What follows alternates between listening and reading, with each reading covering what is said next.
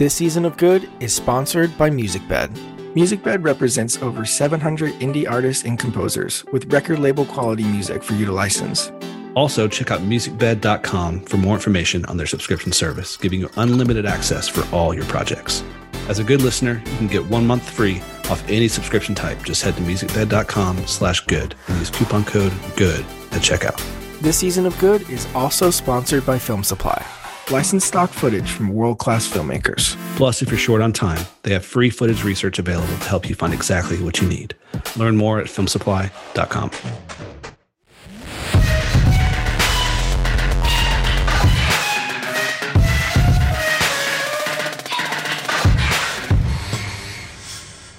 one thing that I can't do my job without. Oh man, this is gonna sound very superstitious, even though I say I'm not superstitious, but I am, I guess. Is two things. When I'm when I get a job, uh, I don't shave. No way. I, I don't shave. I don't shave until everybody says it's a wrap. So and when it's a so what are you working on? Wrap, right not yet. Not yet. Not okay. Yet. Not yet. Uh, I, I, there's a couple of things piling up, but as soon as I get my next one, you'll know when I have one if my beard grows.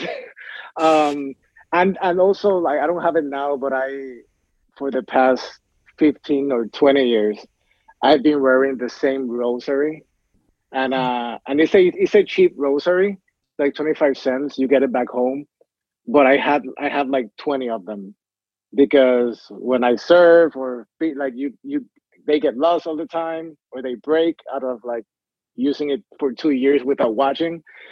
um, but that is a black rosary that I always wear when I when I when I'm out and the beard. Those are things that I cannot do it without. Like I literally and I said, ah, I don't believe in superstition, but I wouldn't I wouldn't dare go to a set without yeah. that. okay, what another one? What what's one quality you look for in a collaborator and why? Ah, quality of um one quality. I guess the quality, that I yeah, one quality is um camaraderie. Really? I know that it may it might sound like a cliche, but I find it very hard to work with somebody who doesn't feel comfortable with me going to the ends of the world or that I don't feel comfortable with going right. to war with. So for me, that sense of like I know we got each other's back uh, till the very end, and and we're able to finish each other's lines, kind of like relationship. Um, that's what I look for. Beautiful. Um, what's your biggest pet peeve on set? Hmm.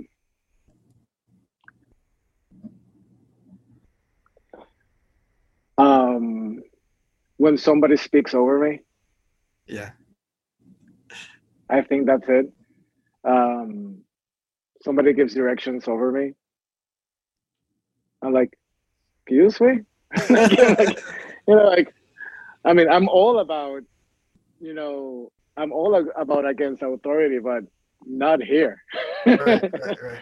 you know i think that's the I, I think that's the pet peeve like when somebody speaks over me. Yeah. Not not that um, you cannot have an opinion. Like you, of course you may. Right. I embrace it, but tell me, and then we'll tell because then it confuses the order of things. Yeah. That that's it. I I would I would totally relate. I think Mel would also have some probably stories about that, but I would totally relate. I, I, I, like, I, have, I have stories about that. I have stories about that, and uh, but then again, towards the end, once it's addressed, you know whether it is over whether it is due to over enthusiasm or lack of respect right, right. once it's addressed and it stops you know we can start again. Yeah. Next question. What uh, maybe this is for charm city but maybe just in general but what was the um, when is the hardest you've laughed on set? The hardest i've laughed on set um, I think it was with Swear to God in the movie. Yeah. Um, he would come up with things that, because uh, we tell him like, you know, you know what you have to do, but feel free to improvise on this thing here, this thing there. Uh, like the give me a pack of magnums. Like that's all for him. you know, um, and I'm like, see, that's the type of, of uh, improvisation that I'm so cool with, and just different remarks throughout the film. I remember like when when the when Mouse snaps at Blax and he walks to his friends, and his friends are with Jamal, and and uh, and Diddy is introducing them. Uh, if you notice, uh, God goes to high five Jamal, and Jamal ignores him, and he's like,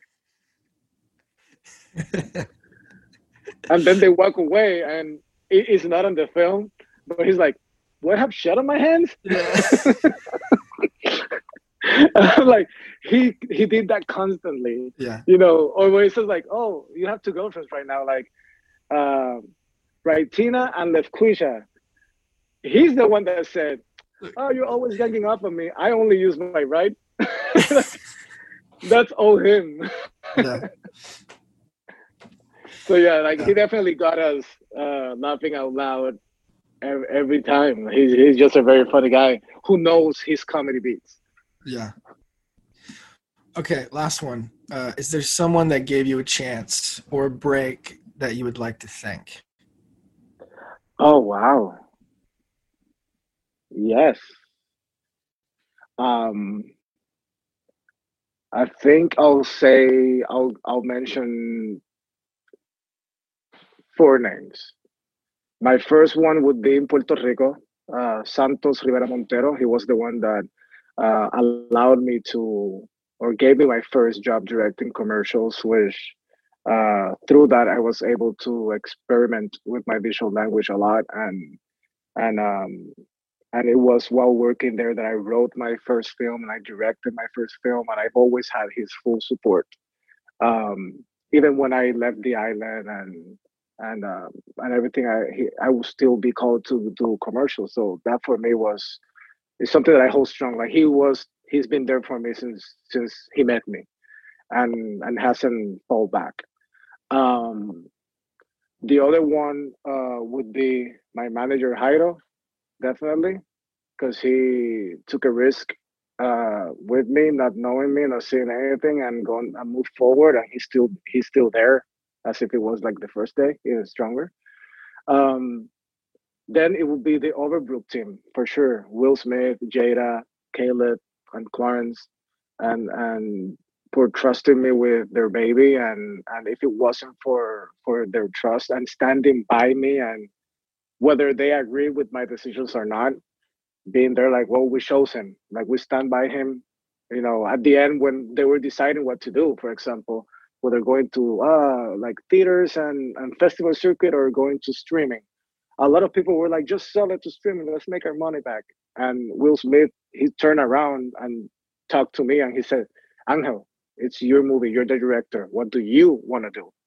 So having somebody like him ask me what I want to do, and I told him, well, I made a movie for festivals and theaters, man. I wanted to do the route. That's all I know. I come from the international circuit. I have never done the American circuit like that. And I think this is it. And he's like, all right, let's do that. For me, that was uh, a lot, and that was great. And last but not least, uh, my fiance, who's been keeping up with me and behind me and supporting every stupid thing and crazy idea I have. and uh, and she's been there through the highs and lows, and she's never backed out. So without all those people, I don't think I'll I'll I'll be here right now. Beautiful.